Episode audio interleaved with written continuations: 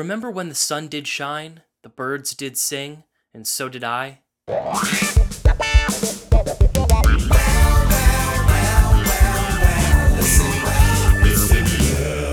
Hello, and welcome to Listen Well, a Lovewell podcast.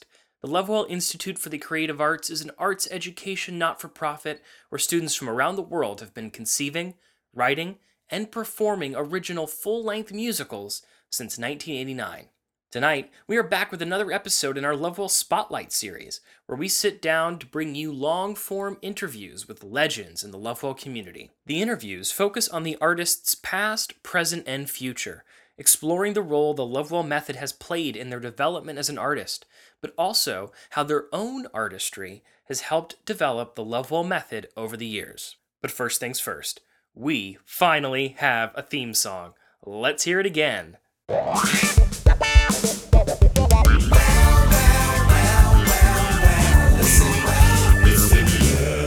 Man, how good is that?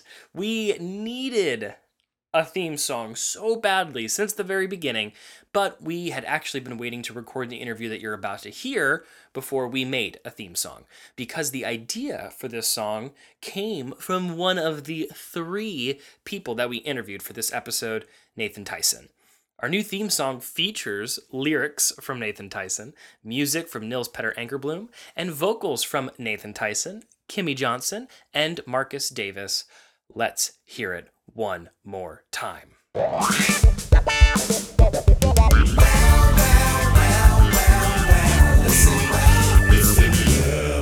Tonight's Lovewell Spotlight interview is with Carrie Gilchrist, Nathan Tysen, and Nils Petter Ankarblom. Few people have more Lovewell history than these three, and when we sat down for our interview on Saturday, April 14th in Fort Lauderdale, Florida, we had the terrific conversation that you are about to hear, which focuses on their early life, discovering their love of the theater, but also how their creative lives have changed since becoming parents, and even what excites them most about the current generation of Lovewell students. Nathan began doing Lovewell in the early 90s in Salina, Kansas, and is now the award winning lyricist of Broadway's Tuck Everlasting, Amelie, and a dizzying list of musicals, each more prestigious than the last. Nipe participated in the very first Lovewell Sweden and has gone on to become a world renowned musician, composer, arranger, and heartthrob. Carrie also began Lovewell in the early 90s in Salina, Kansas, and is now the artistic and executive director of the Lovewell Institute for the Creative Arts. This is a truly wonderful panel, and they gave such a good interview. Uh, you'll hear some cameo appearances throughout from Carrie and Nipe's daughter, Aggie Ankarblom, so keep your ears peeled for that. Carrie comes in and out a little bit near the end because Aggie got hungry and she had to step away to feed her. There are no curtains to peel back tonight, just doors to open as we head to everyone's favorite Lovewell condo for our interview with Carrie, Nipe, and Nathan. Enjoy.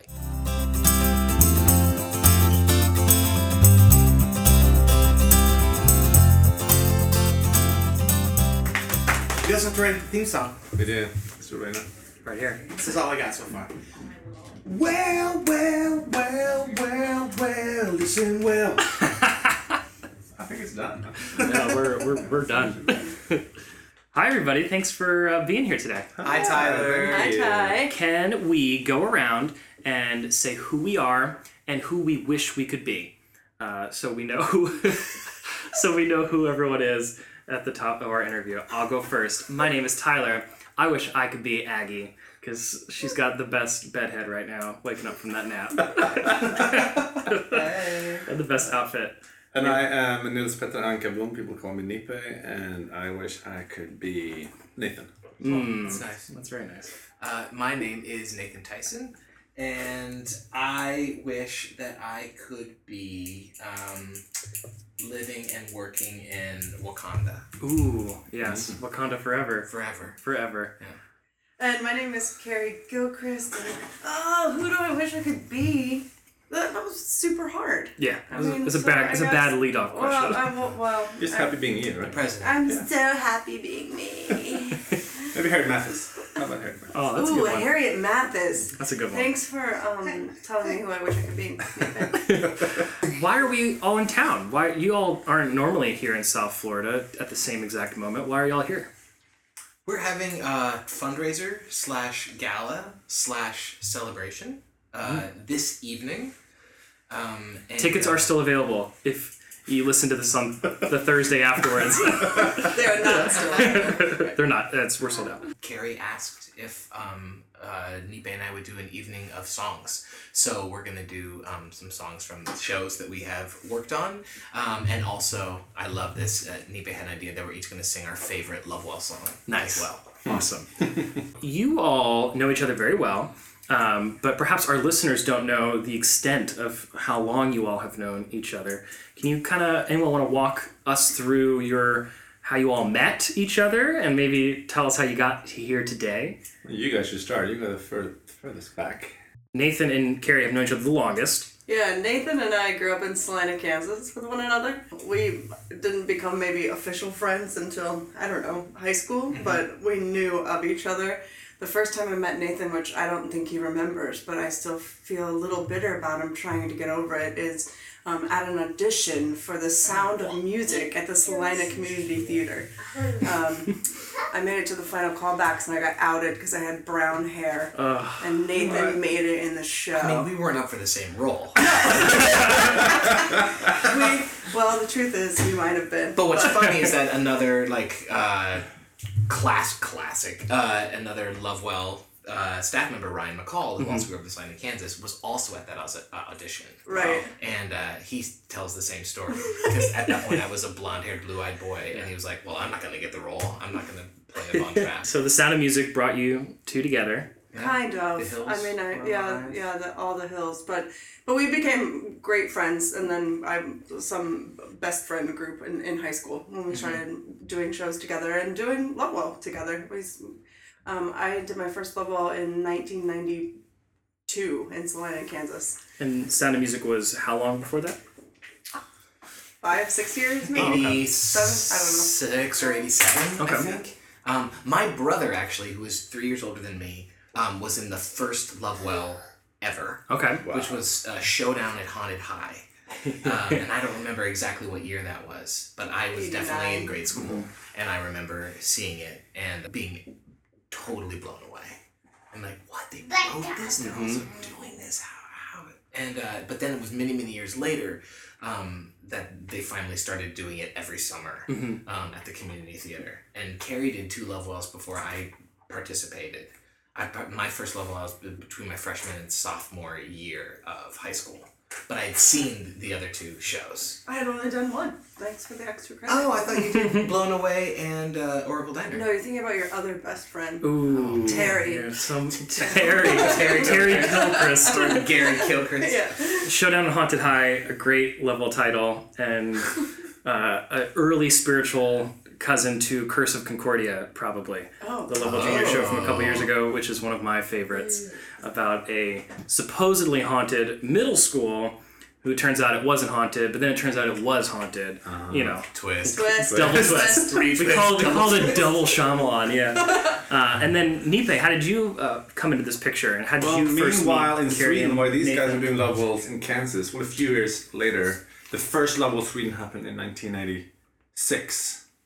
And me and my brother, we were two musical theater nerds over there, and David Spangler, one afternoon, uh, uh, had a little workshop at my brother's school, saying there's going to be a musical theater uh, workshop that we're going to try this summer.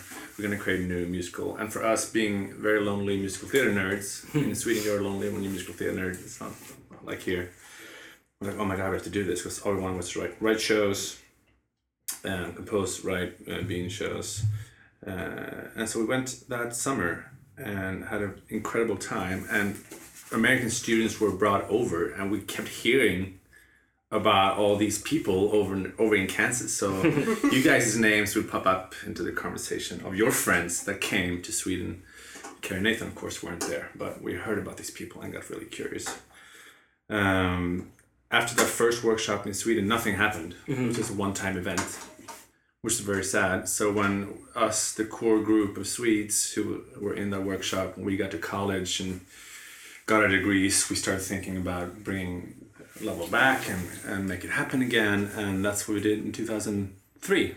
And who uh, should direct? Well, Nathan's name came up, and you came over in 2003 and Yeah. directed that first. We've done Lovewell every summer since, Since, but yeah. that was like the first regular Lovewell that happened. And the year after, Carrie came over, came over in 2004, and so that's when all these deep, deep connections started really forming. Yeah. Awesome. Uh, so the three of you grew up in two very different places, uh, and two places that are different than South Florida. When you think back to when you first started getting interested in arts, uh, theater arts, or any sort of art or culture, what was that first thing that came into your life that got you excited? Was it your family taking you to a show? Was it um, discovering how much you love television? Uh, when did you finally or first start feeling like theater or arts was something that was interesting to you? I know exactly when it was. When I was a kid, I my mom would make me a Superman outfit that I would put on and fly around the house singing John Williams' fantastic theme from the movies. I would watch those movies. I would rescue the neighbor girl from uh, all the horrors of the world in my Superman outfit. when I was maybe six or seven, right? So Superman was huge, Star Wars was huge. E.T. I remember seeing E.T. when I was a kid and being so emotional. Like, I didn't know a movie could do that. Like, understanding that you could be so touched by the storytelling. And, and would you say that the music of those movies that are so iconic that play a big part in it for you too? Absolutely. Yeah. Of course, because I was a piano playing kid since age five. Okay. And my brother was a violin player, and we played it together.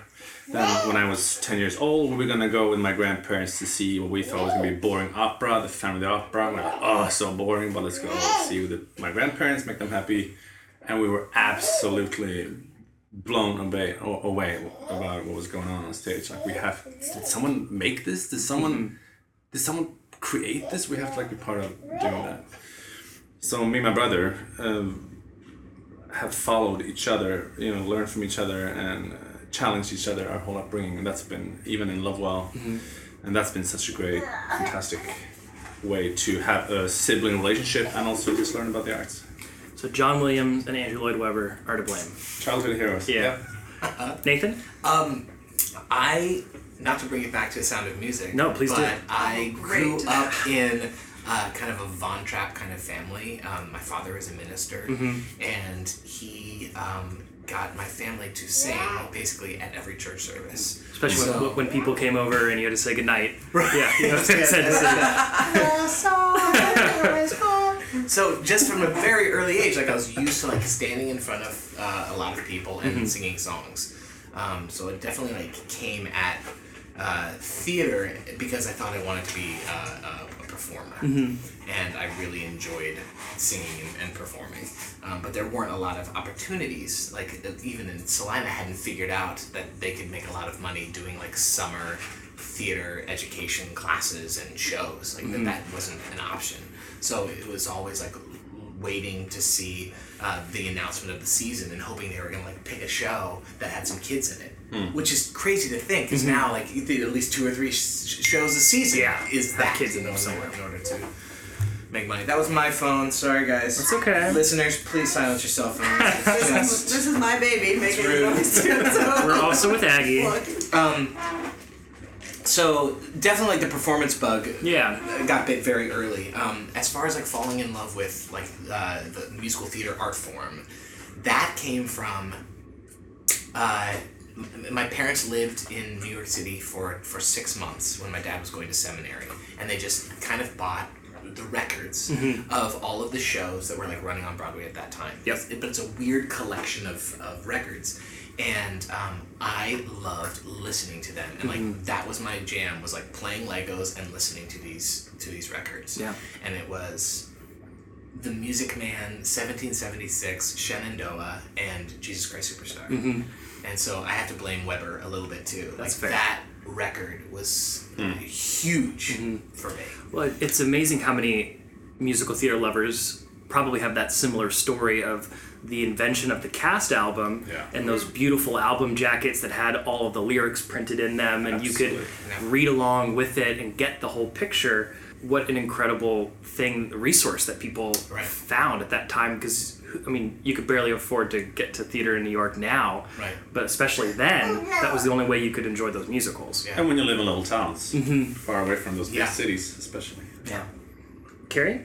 Well, I have a brother and cousin who are four and a half years older than I am. I'm the youngest in the family and was the only girl growing up, and they both were musical and um, played the piano and just started. We just started writing songs together when we were quite little. One of mm-hmm. our most famous songs um, is called Humpty Dumpty Fever. it's a really good one. So maybe from the time I was two or three, I would be, hang out with them, write things, and then the movie musical Annie mm. came out, mm-hmm. and of course, you know, I mean, the cliche, you know, little girl sees Annie and falls in love with it, and uh, we didn't have the cast album, but I remember talking my brother into taking an old tape recorder, and we sat in front of the television, and he would hit record on the Oh, yeah. on the Oh, tape wow. recorder to record the songs for me. He was he was a sweetest brother mostly, um, to record the songs for me so that I could sing along with them, and um, yeah, and I was I mean I, I was hooked. But one of the first shows I remember seeing on stage was totally inappropriate for me to go see. I must have been six. And I went to see Cabaret. Oh, yeah. my, my grandmother Agnes and my mother took me to see Cabaret Wow. at Marymount College in in Salina, Kansas, Yeah. and I was I mean I You're yeah. I was totally hooked. Yeah. But Cabaret I think might be the first musical I saw in person in a theater. I mean I've seen Cabaret. I highly recommend it for all six year olds out there. But then were you on stage the first time? Um, the very first role I ever played was Carrie Nation in the, in the, in the, in the I, I don't even know a little script called Carrie Nation when I was seven. Great. When I was seven, yeah.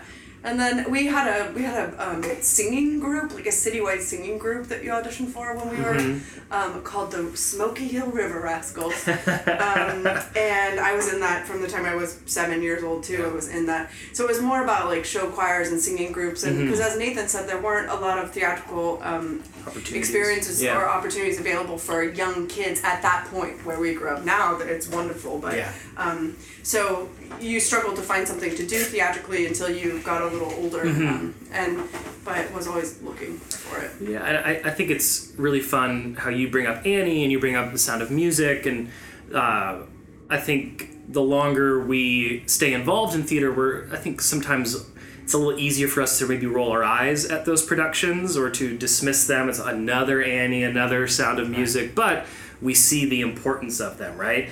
Of how they're the they're what hooked you in originally, and I still love them. Yeah, I still love Oh, them. me You have like this place in your heart that you just Yeah, think. you- you- and I think can't it is turn 'em hooking down. a new generation. And then of course there are new shows that Yeah. have come along, of course, that are hooking them too. But I mean, yeah, Annie and Sound of Music, you can't beat those shows. They're just like beautiful old pieces of art. that- Yeah, and and they also highlight the importance of young people being in theater too. Mm-hmm. Yeah. And I think that's something you know we'll talk about that more later of the importance of young people making theater and being in theater. But those are two shows that championing champion it. You know, Yes. by by being sort of rooted in having strong young performances. Yeah.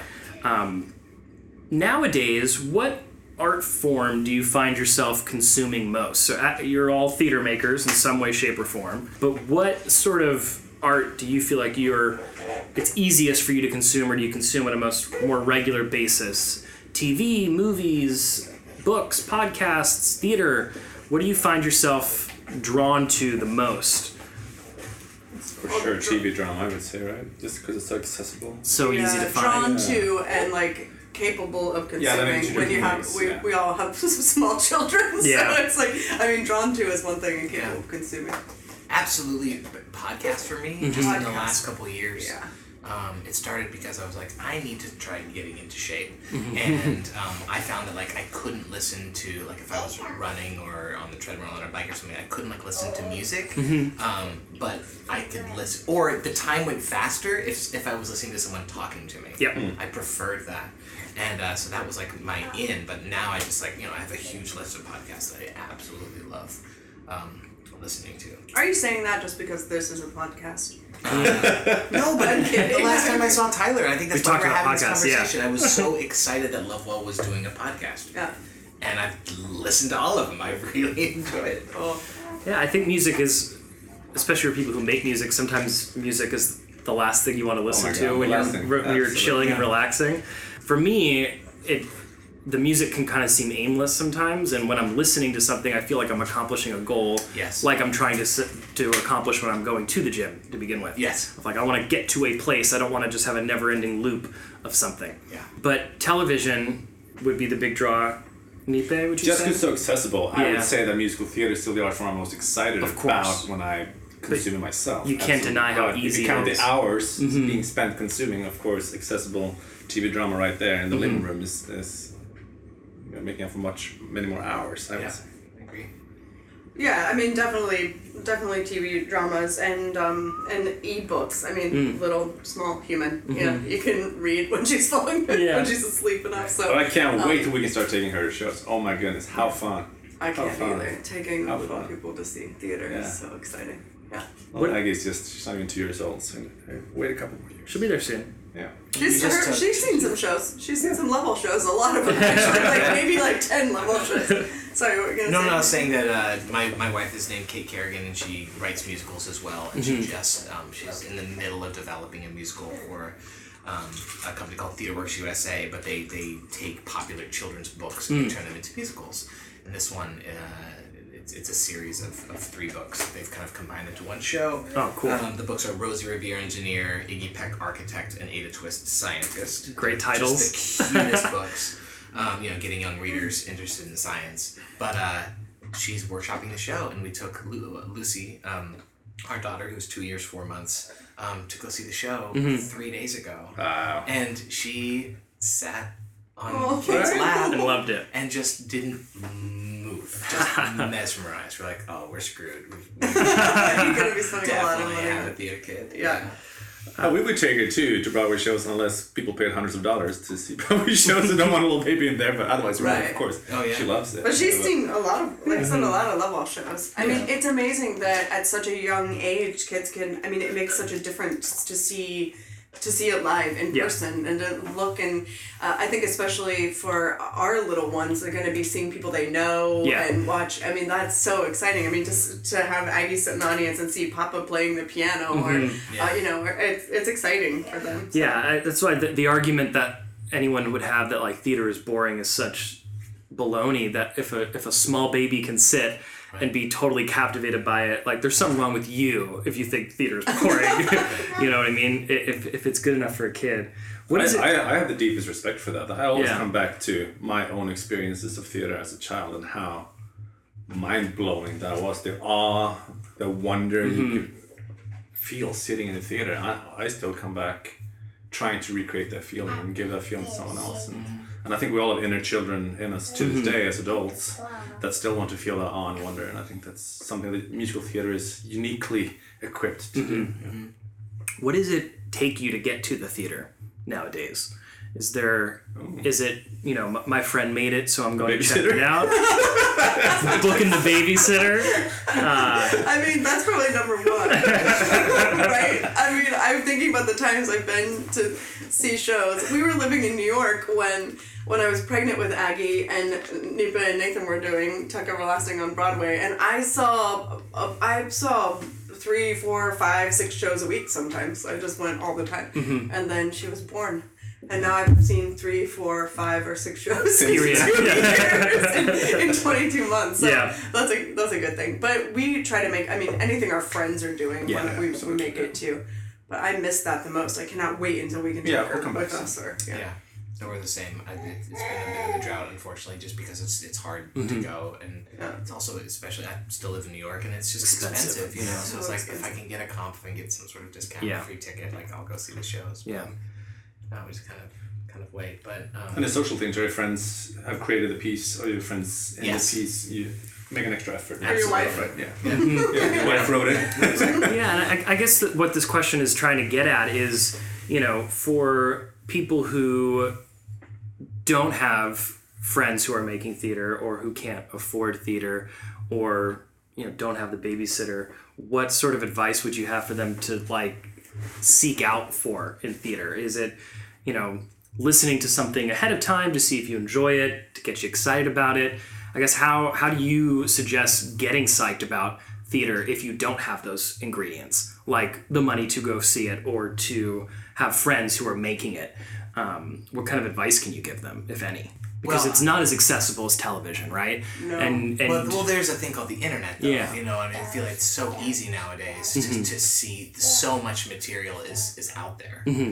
Um, that I think you, but you know, of course, it's like you know, the, it's hard to watch theater on on video. Yeah. It's like you know, no one ever wants to watch No. the like VHS tape No. of the play that you were in. You know what I mean? Like it never captures it. yeah, Um, But you can find out if you're interested in something, right? If you're excited about something, I think you can find out. you can absolutely do that. And the cast albums, I mean, they're, Yeah. they're fantastic. I mean, you listen to whatever you want on Spotify and get interested in it, and um, yeah, and and then purchase a ticket. I mean, I think I don't know if this is true, but I mean, there are so many more tours, and I think there is so much more accessibility um, now Mm-hmm. to theater, even in small rural areas Yeah. than there used to be. I mean, um, so you can. Yeah, and I, th- I think if the average person, you know, listens to um, a soundtrack and that show's coming through on a Broadway tour, they may Yeah. make the three hour drive to see, and it may be a special event, but that also creates like special moments for that we were talking about childhood moments that Mm-hmm. you think, well, my parents drove three hours to take me to see insert whatever wonderful Broadway tour they took Yeah. me to see. So it, it makes it magical. It, it's too bad it's not more accessible, but yeah, it's a bigger risk too. If you don't like the show you're watching on Netflix, you just hit menu and you go Right. back. Sure. Um, I, something I've found being here in South Florida is trying to invest in local theater companies that I know that I like their work.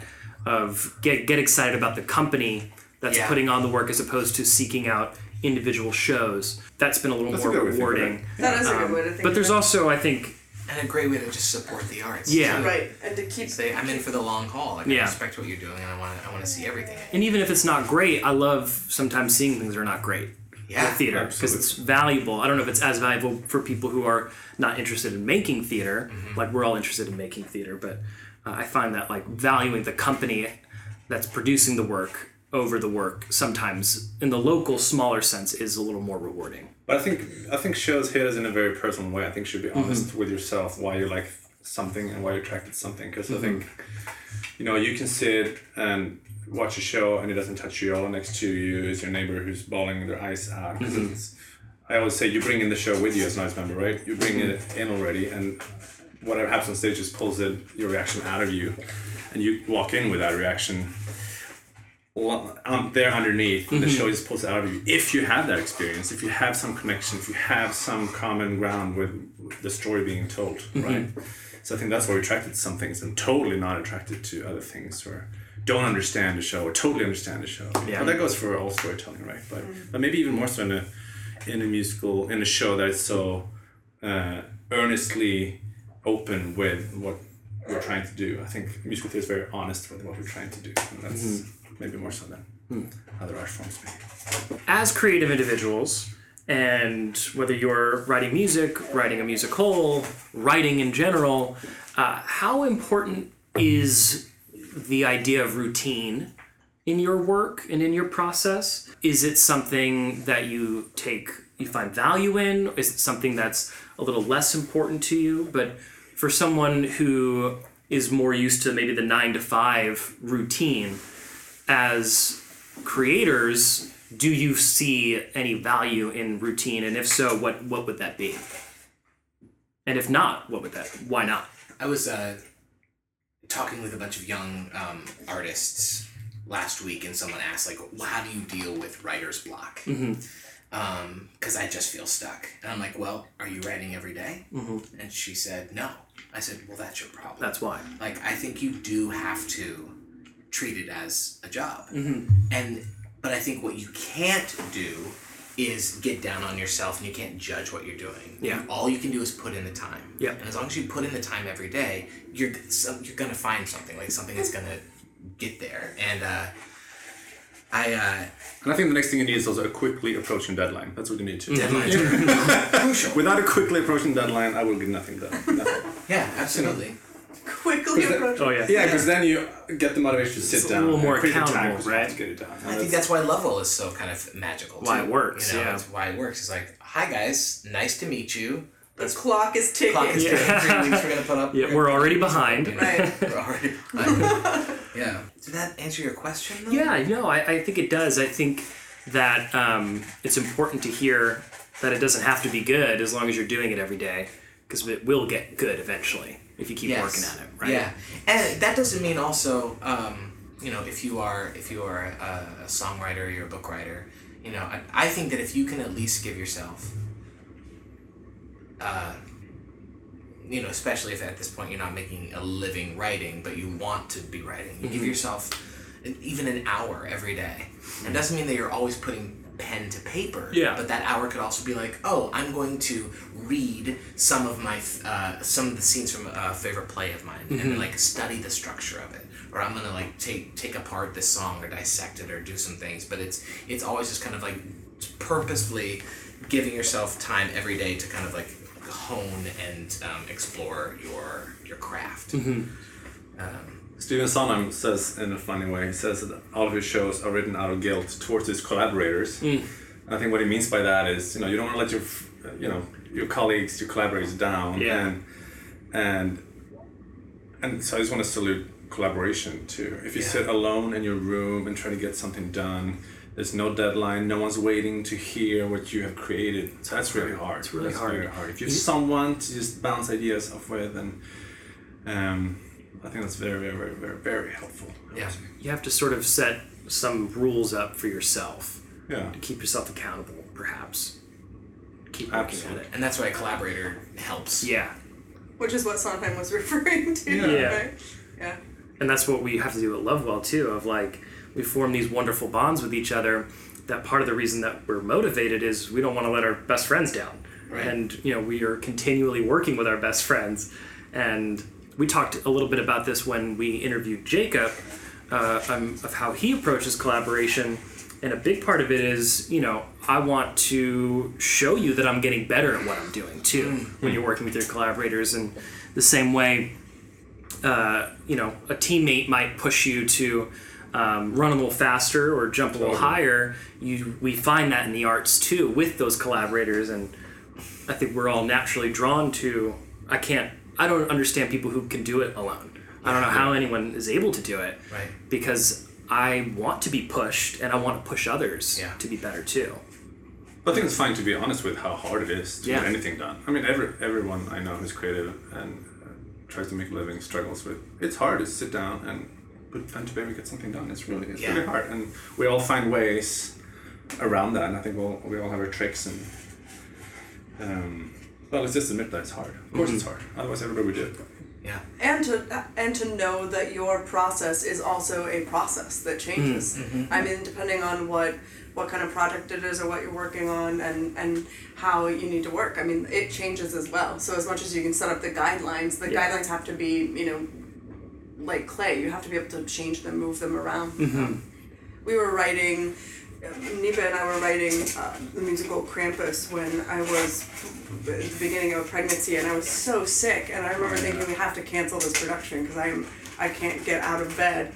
And it turned into me just laying in bed, and when I could sit up writing a scene, and then just And I was laying in back here in the down. studio. and Nipe was in one room, and I was in the Banging other. the piano. And I've never had a process like that. And I actually thought maybe this isn't gonna work. We're gonna totally fall on our faces. But it was a totally different process because it had to be because of circumstances. Yeah. But um, it became something that that I think we both were proud of. Um, so to let your process, you know, b- b- like I said, change depending on depending on what it is.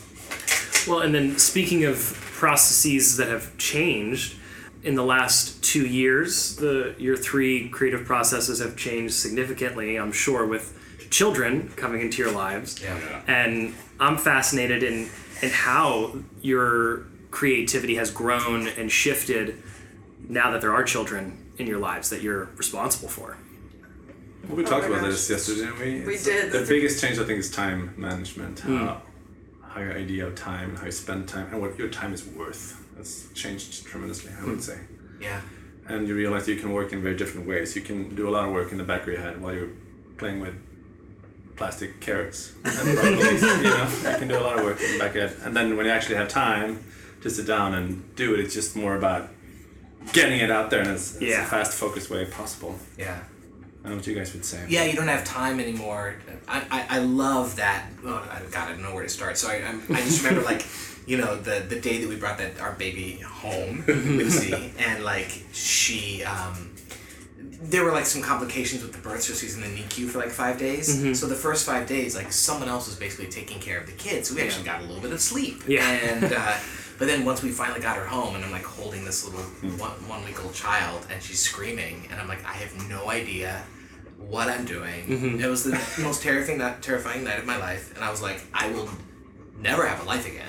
I will never write anything. All I'm gonna do is make sure I don't kill this baby. I just have to keep her alive. You know what I mean? And then, you know, two years later, like we were, I feel like I'm finally coming up for air hmm. and have kind of figured it out. But I think the best thing that has happened is that when you finally do have time to focus, like I, ha- I have, I have laser focus. Yeah. Yeah, Because I know this is the time that I have and I have to get it done. Mm-hmm. And I just thought about how, like, usually my writing process, it was almost like, gotta light the candles, gotta, gotta relax for a little bit. Romanticize yourself. Right, you know what I mean? Take yourself on a date. Right. Make a latte. before I can even start to write a song, and that's just silly now. It's Yeah. just like no, I, I can do it. Just and, do it. and uh, and that's been and that's been really good. Um, but yeah, I was thinking the, the whole idea of like you're you're also trying to kind of multitask as you're taking care of the kid. There are many times um, that I'm like reading a book to Lucy, Mm-hmm. and I've realized that I've read the entire book to her, and but I was thinking about something else Yeah. the whole time, and I'm like, did I actually just read this book? because I just had just like worked out a lyric in my head. Um, but we're at the end of the book, so so that's crazy and cool. No. It's also just fun because you. This isn't fully formed, but it's you're bringing someone into the world and everything is new. And we haven't gotten to that place, and I know it's coming very quickly where she's going to start asking why a- a- about everything. But uh, you do have the opportunity to explain things and and you and you're not taking things for granted because everything's new to this child. And that's exciting. And uh, we happen to have a kid that also is like she's hyperverbal but she also loves words and sounds and uh, as soon as we like say and she loves rhymes. It's, it's crazy this is true but she does. And anytime we just happen to like drop a rhyme as we're talking she, she'll, she'll just be like again. Again. And ended up getting her the book Fox and Socks, which is a Dr. Seuss book that I didn't know, Uh-huh. and it's just like tongue twister after tongue twister, and And she loves it. Yeah. favorite book, and she can, Well, and then as you, as you start explaining things to your children, it's gonna naturally make you better writers, right? That you have to say complicated things in a simple way, and that's as storytellers, hopefully, what we're all trying to do. Yeah. Absolutely. And that's gonna that's gonna be a creative explosion if it hasn't been already. right. Um, as, as Aggie rubs soda all over It's not herself. soda. It's not. Soda. It is not goodness. soda. It's tea, and she's not Oh. drinking it. But she has the soft ice. It's that really great Oh, soft ice. And the- she just. It's a It is not ice. soda. We do not. And she's Sorry, not, not soda. She's not drinking the tea. Yeah, for uh, for the record, uh, yeah, I don't for the to think- podcast, she is not feeding her daughter soda. We are soda. not feeding her daughter soda. or tea. Another Mountain Dew. in the bottle. Carrie, anything you want to add to that? No, I mean I, they kind of touched on everything I've been feeling, but I mean I, the biggest thing is is is time, and the biggest thing is that if you have four hours to do something that you pre kid took you twenty four hours to do mm-hmm. because uh, like Nathan was talking the process of you know the candles or what insert whatever it is for mm-hmm. you. Right. I mean, and I find myself trusting mm. My instinct more in the sense that you know what this is good and mm. this is the right way to go and it could change or someone could have another opinion about it. Not mm-hmm. that like it's right Yeah. but just that you know what i'm gonna throw it and if it sticks then it stays. And that has been an unexpected gift of mm. parenthood. At mm-hmm. first it was like my biggest nightmare Yeah. not having the time. And now that i'm starting to get into it get mm-hmm. into a groove mm. I, it's it's a gift Yeah. it's, it's been a gift that i didn't know i needed Well, and th- that comes back to the deadlines that we were talking about. Because Yeah. this is this is a deadline that you have every single day that Sure. that is not in your control, and sometimes the deadline comes faster than maybe The you were deadline at the end of the nap. Yeah, That deadline. Gotta yeah. get this done before the end of the nap. deadline of the next breakdown And then I think that comes to something we talk about at Lovewell a lot of throughout the process that there's no such thing as wrong or right answers. You just have to make a decision. You have to make a choice, and then we can go off of from there. Uh, And that's easier when time is limited. yeah, it doesn't have to be decisions. perfect Yeah.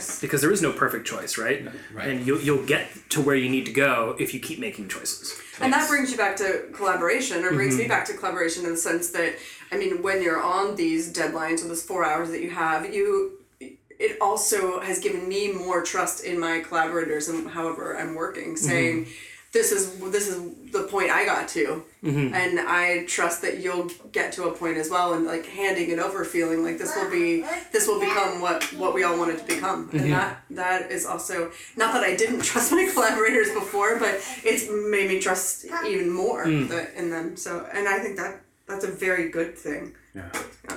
Uh, so your parents were the parents of creative children, and theoretically you are parents of creative children. Uh, what about that is like most exciting for you, of knowing that Lucy and Aggie are going to become these creative powerhouses pretty soon? What's the most exciting thing about that for you? And maybe also what makes you most nervous about that? Well, the first thing comes to mind is the learning aspect, the learning aspect of being a parent, and I think uh, all of us are drawn to arts education, education in general, and I think the best part about any education, whether it be raising a child or doing Lovewells or whatever it is, that you learn your own your own learning and how exciting that is to grow as a person and learn new things and do things you've never done before, and to see the world through someone's new fresh eyes, like Nathan was talking about, all the whys that are gonna come soon. my parents were incredibly supportive.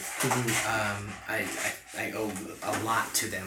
But the one thing that was difficult was uh, once I really started going away from performance and going into writing, uh, my parents didn't really understand that change. And I think it was just, it was very easy for them to be like, oh no, see, that's my boy. My boy's on stage. You are clapping for my boy. And um, I, I- seriously, I, I wrote my first full length musical with Ryan McCall in college, and my parents a week before uh, the show opened. I was not in it. I directed it, wrote it, all this stuff. They called me like, you know, we have a lot of friends coming down to see your musical. Is there any way that you could be in it? Oh hmm. my gosh, I actually said remember that. And I, and I was like, what, you- am I just gonna like write a pizza boy on the show? Like, ding dong, hey guys, here's your pizza. By the way, I wrote it, and then walk away. And now, of course, you know, my mom had had this beautiful uh, realization that like what's beautiful now is that she gets to watch a show, but I she can actually sit by me in the hmm. theater and we can hmm. share it together. That's cool. And that was that was lovely. What what I'm getting at is that I didn't really have what I'm most excited about Lucy is like what she's going to create and what her voice is and what she has to say about this kind of broken world that Yeah. we're bringing her into. Um, and that was something that my parents never really knew how to um, uh, help me with. Lovewell helped me with that Yeah. a lot, you know. Um, but I wish I would have had that a little bit more at an early age. Um, like I really came in, as far as I'm concerned, came into writing um, late. Um, and I wish that someone was like pushing me a little bit more to read the good books, to look at the, you know, to, to like to find a voice. And so, um, And exposure. I keep thinking about Yeah, my parents. What they did. They just exposed us to stuff. Just took us to concerts. Took us to shows. Took us. To, just took us to things. Mm-hmm. Whether it be a you know uh, a soccer practice or it be a live rock concert or I think just to expose children to things is the most The act of doing gift. anything, Yeah. right? Of just yeah, and that's And then you, they will find what they're attracted to and what Yeah. takes their breath. Right. Yeah. Um, I'm more nervous about getting this teaching Lucy how to like catch a ball. Yeah. yeah, because you know I in- want her to be sporty. Yeah, and then but maybe Lucy's create creative expression is going out and throwing a lacrosse ball back and forth. With I hope else. so. You know, and there's Like I feel like she's that's got awesome. the art. Like that's just gonna like it's is just gonna, gonna be- rub off. Do you yeah. know what I mean? But like But to throw a perfect spiral convince is a different girl thing. Yeah. like, get out into the park. Oh my god. Well, Shakespeare in the park then. Yeah, yeah, right. Here, you want to add anything to that? I missed a little. I stepped out to make some pasta for but um, uh, for me, I mean, growing up, my mother is super wildly creative, and she um, pasta. and she um, I didn't know it at the time, but she gave me the gift of looking at everything in a creative way. Oh, here's this piece of cardboard. We should save it in in our little workshop so later we could make it into uh, you know a airplane that could you know be attached to the tent that we made out of, and um and that is the part about being a parent myself that. I feel I mean the whole everyone says this but getting to like relive your childhood but then to see Aggie even at a young young tiny age being creative with the way she plays and it has already started to transform my my creativity by watching her again and um that was something that I didn't think would come until she got older. But it, it started already. Yeah. It started already with the way And that's only gonna grow and yeah. continue to expand. Yeah. Whether or not Aggie goes on to find vocation in the arts, I Mm-hmm. just want for her to be a creative person in whatever she wants to do because Mm-hmm. I believe that being a creative person m- makes you happier. Mm. You can make your way in or out of whatever situation you're in, and I think it's important. Whatever it is you do. So. I may have been off topic. Sorry. No, that was Pa- Pasta really, was really took me out of it. She's doing this to Marcus and Aaron while they're sleeping out there too. Just, I don't know. I'm sorry. So, thinking back to your Lovewell experience as uh, young, blossoming artists, and thinking of the the spirit of of what you all were doing when Lovewell was in its earlier ages, what do you see in the in the current generation of Lovewell students and in their spirit and in the shows that they're creating that resonates most with how you felt when you were a student creating? What what I get most excited about going to Lovewell, um, I, I- I knew we had to create the show, but oh, Aggie Oh, rolls hi. in with a car. Aggie's in a little red car. A Peppa Pig Peppa card. Pig car. We have the rights to the music, so she can do it all she Oh, wants. thank goodness. Yeah. Is she looking at herself in the mirror too? Yeah. Is she- Yeah, yeah. Oh, Well, great. so cute. Aggie, put the Mountain Dew down. Stop it. That's your third Mountain Dew. You're a Horrible. I, I wish that thing could be turned off, but it can't. I'm not sure what to do. This is just. No, this is it great. Okay. What's the battery somewhere we can. Uh, I went to Lovewell and wanted to be a performer, and then very quickly realized at Lovewell before you can ever like get on stage and like play the lead role, you have to write the songs first. Yeah. And my big realization in that first year was that I ended up not caring about the character that I wanted to play. I started mm-hmm. caring about the story they were trying to tell and writing songs for it. Yeah. Mm-hmm. And I felt like every day it was more about like, oh, what song do we need to write? How do we mm-hmm. tell the story?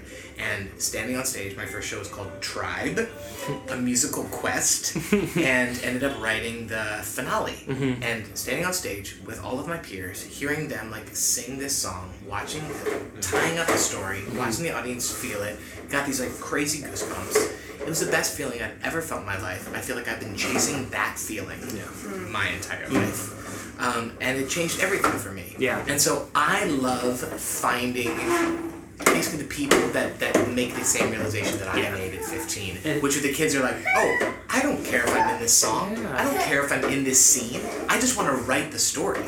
And I think there's a level is a, it, it it shines a light on other aspects of theater besides the performance. Yeah. Yes. Um, and and I love finding those kids that, that want to tell the story and connect the pieces and like put the puzzle together. And that's that's that process is even more exciting than the, the actual performance. Yeah. I think it's only fair to the listening audience that they get to hear just like a, a little piece of the finale of Tribe now. Oh man, I mean What it was it is. called? It was called. What was it It was called? called Remember? again, Oh. and then in parentheses for, the, last time. Um, I mean, the first line was Remember when the sun did shine, the birds did sing, and so did I. Yes! What- yeah. But times have changed, we need to stop and, And rediscover rediscover what's what's all been, lost. There's not a single rhyme in there. not a single line. And it, it gets even worse from there. It Why couldn't we start over again? We started out just nice and fine. Well, how wonderful. Um, Why couldn't we live in And- peace again? Right, when everything And you else is still remember it. We Oh, remember that's the the best. best. I rem- We yeah. won't see you Absolutely, dying day. absolutely remember it. But I can't tell you the Lovewell, the like obscure Lovewell lyrics that get stuck in my head, and I can never get them out, and it's because we've had so much of our DNA in it. right. Yeah.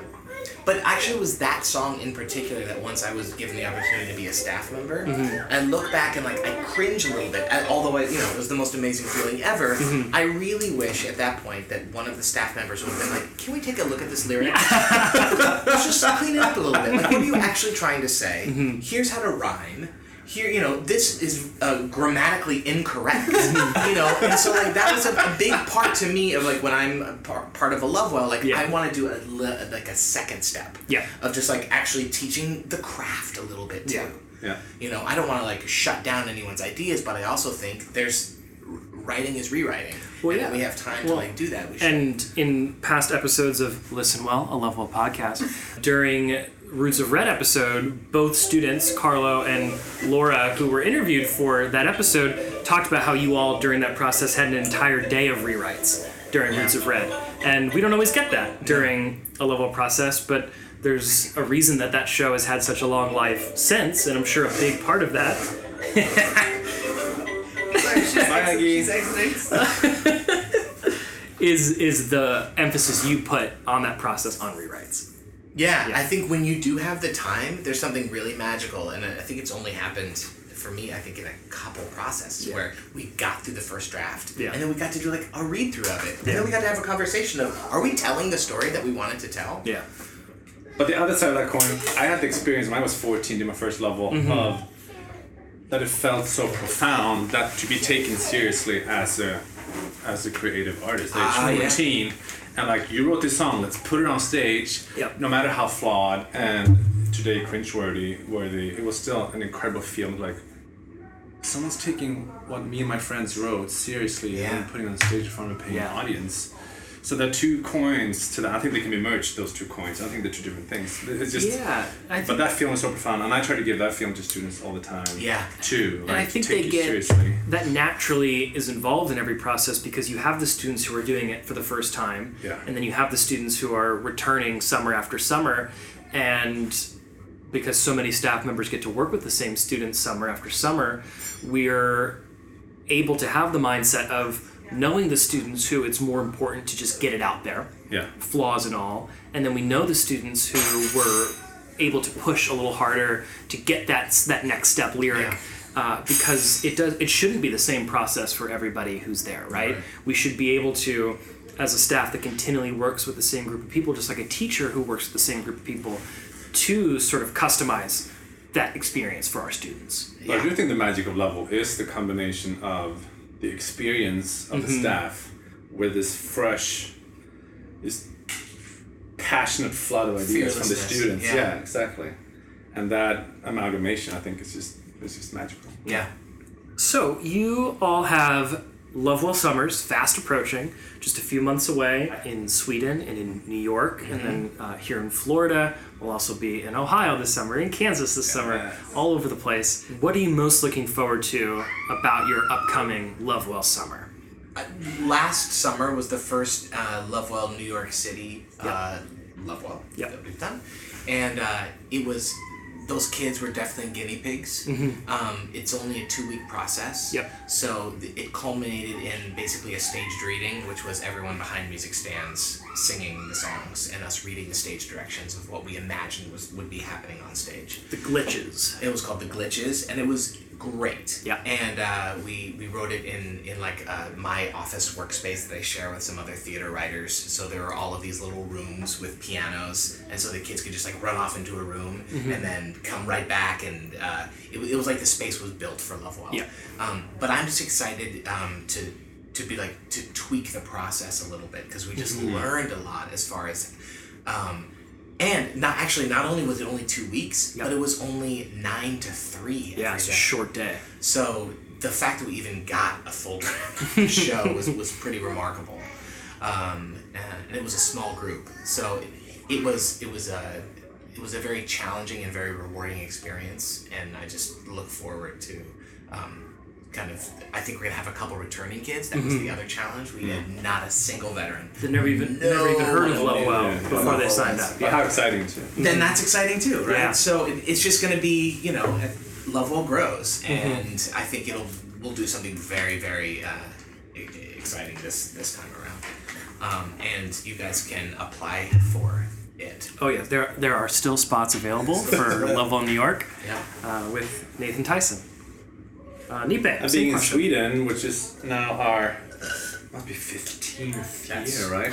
This first time. You would think that things would start getting stagnant and stale, and but but that's also the magic of Lovewell. That since this big component of what we're doing, what we're creating, is different every time, is new every time. That never happens, and there's an influx of new people, which I think is so important Yeah. Yeah. um, that us veterans and new people uh, get thrown in together facing this creative challenge. That's what. So that's what excites me. As, that same thing that excites me with every project that I do is just the magic of creation and and starting to find out what we're doing, entering the room not knowing, Yeah. leaving the room knowing, and that's just always so exciting. Yeah. I think I'm most excited. Um, I feel like more so than in years past, the uh, young people that we work with have something to say this summer. Oh yeah. Whatever, I'm excited to hear what they want to say. And I think that that's one of the most interesting things for me every summer going back is it's become it's always about the stories that they want to tell but now i'm really interested in what they want to say behind them um, and what sort of um, impact they're looking to have. Whether that means that they're going to write uh, you know a f- door slamming farce because that's what they need to write or whether it's going to be something emotional and cathartic. I'm, I'm interested in, in working with them and getting those stories out of them Yeah. because i think that we've we've seen that people young people have a lot to say Yeah. and And people are listening. we're listening. listening yeah so before we uh, wrap things up for our listeners around the world what recommendation do you have for them what do they need to get their eyeballs on or their ears around what tv show song movie what is this what recommendation do you want to make what should they get up on and get into right now The best advice I ever got by anyone who's older than me and also creative art- artist. I went to this composition camp when I was f- 14 and it was it was a one week composition class with a composer, classical composer. And at the end of that week, just three words he said, the only thing I can tell you is just keep writing. Just keep writing and something great will happen. I don't know what it is, you know what it is, but just keep writing and something good will come out of that. That popped out of my head just now when you asked the question because I think that's very profound and very and true. yeah Because here I am 20 years later and a lot of good things have come from putting It's pen to paper and creating yeah something. I mean, I- I'll I'll jump on that. Um, well, first of all, my biggest regret is that in fourth grade I stopped playing the piano, Mm. and I remember my father saying, "You're gonna get to college, and you're gonna wish that you played piano."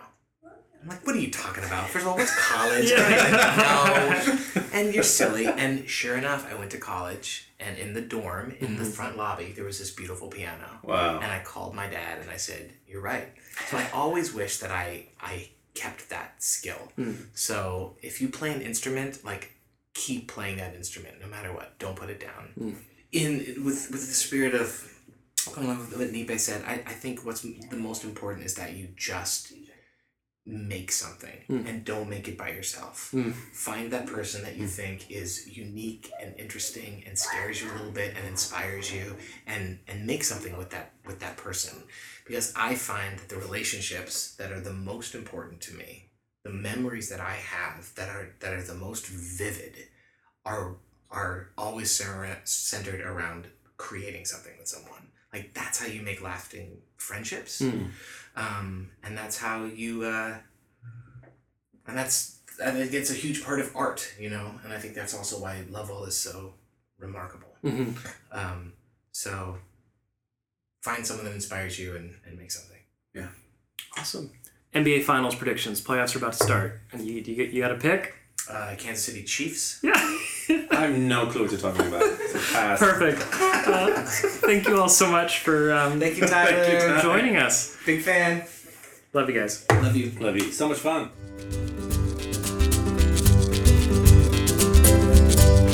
And That's the show. We want to thank Carrie, Nipe, and Nathan again for sitting down for this great interview.